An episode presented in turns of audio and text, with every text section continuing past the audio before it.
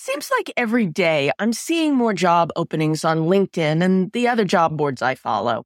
Between COVID hiring freezes thawing and a wave of retirements, a lot of us leaders are bringing on new team members right now. I've been training new library workers for the better part of 20 years at this point, and it occurred to me that I've learned a lot from those experiences, both good and bad. So since a lot of us are hiring now or will be soon, it's time to talk about how to set your promising new hires up for long term success. Welcome to the Kind Leadership Challenge. I'm Sarah Clark, founder of the Kind Leadership Guild. My PhD in higher ed leadership, my experience advising educational and library leaders all over the world, and a career working in academic libraries from the front desk to the dean's office taught me how any leader in any situation can transform their organization so that they can make their communities more educated and informed places to live, work, and thrive. Kind leaders know how to make the tough decisions without becoming jerks. We grow our organization's impact without burning anyone out. And we've learned that when we stop controlling and start collaborating, the impossible becomes effortless. It all sounds pretty simple but that doesn't mean it's easy. So if you're up for a challenge, stick around for the next 10 minutes as I teach you to part with perfection so your organization can build a better world. Often by the time we get to the end of a long, intense hiring process, it can be a bit tempting to just sigh in relief and move on to the next item in your never ending to do list. However, if you want to have the best chance of your new team member thriving for the long haul, your job's not done yet. Setting a team member up for success takes more than just having them fill out the HR paperwork and handing them the keys to their desk. You need to intentionally welcome them into your organization while also giving them the space they need to succeed and make the job their own.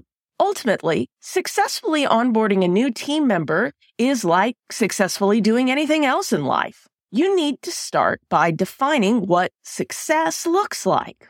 Where do you hope they'll be in a week, a month, or a semester? What are the most important things they will need to do to accomplish those benchmarks? Jot down those goals as well as some possible pitfalls you might need to coach them through. Next, consider running those goals you've come up with past your team, especially the folks who will be working most closely with this new hire. Talk to the other people on the hiring committee too, as they will have seen the candidate up close as well and may have insights on particular considerations about the new incoming team member. Think of other people who might not be on your team, but will have a lot of interaction with your new team member, and consider asking them if they have any thoughts about your goals. And ask all of those people if they want to take some sort of role in welcoming your new team member on board, because the more welcome they feel, the more likely they'll be to thrive. Once you've identified your benchmarks and brought other stakeholders on board, it's time to make a plan for onboarding them. In a lot of cases, if you work for a larger organization, your HR department will have some sort of new hire checklist or onboarding system. And if not, you can find all kinds of similar resources online. That said, those standard checklists should be a starting point for your plan, not the whole plan.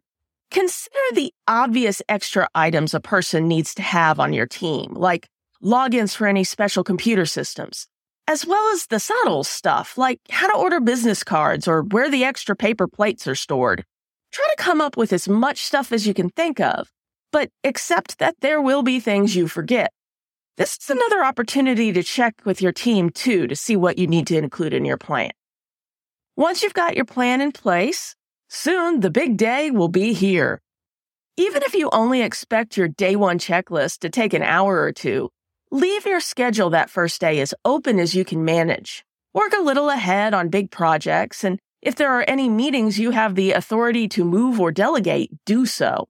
You want to be available to your new team member, even if you may be done with that checklist before lunchtime. Which leads us to our next tip for successful onboarding giving your team members some breathing room. My first experience onboarding new team members was in my first librarian position, when I was in charge of training new student workers. Every semester, I usually had to get at least one or two of them up and running. And eventually, I had it down to a science. First was getting their logins and teaching them the basics of checking books in and out and simple searching in the discovery system. Then I'd have them work through some training materials on the Library of Congress classification system.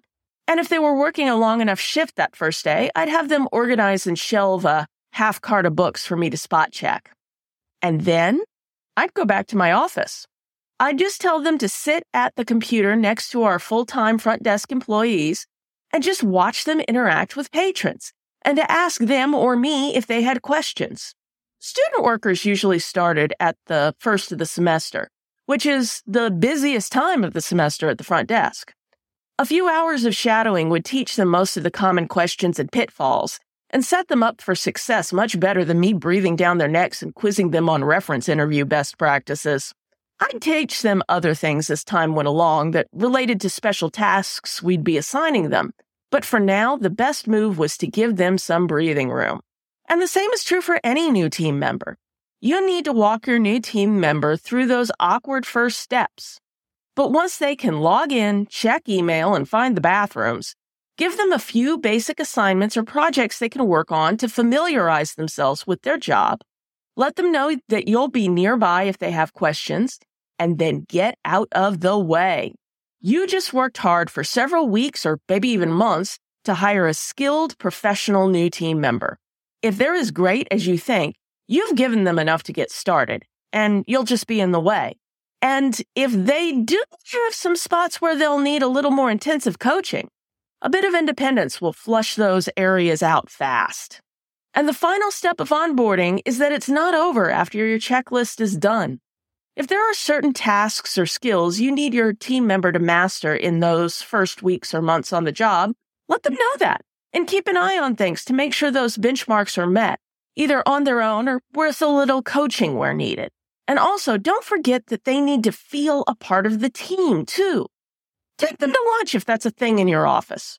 Engage in chit chat in the break room or when you bump into each other. Introduce them to folks they should know. Don't hover, but try to ease their path into being welcomed into the team. And before you know it, as you work these steps, you'll wave hi to your new team member and suddenly realize it feels like they've been there and contributing for years. And to my mind, that's the ultimate sign of a successful new employee onboarding. So here's your challenge for this week.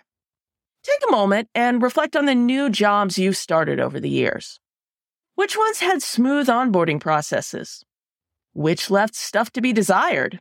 And drawing on that, what are some onboarding best practices you can use the next time you add someone to your team? Share your thoughts in the Kind Leadership Challenge community. Thanks for listening and for taking action to become a kinder leader. If you found this week's episode insightful, give the show a rating or review.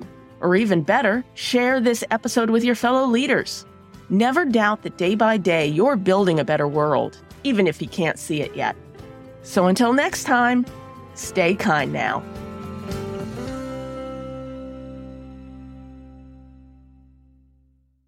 Oh, one last thing. If you're ready to take on this week's challenge but not sure how to start, head over to kindleadershipchallenge.com slash next to download the next steps checklist.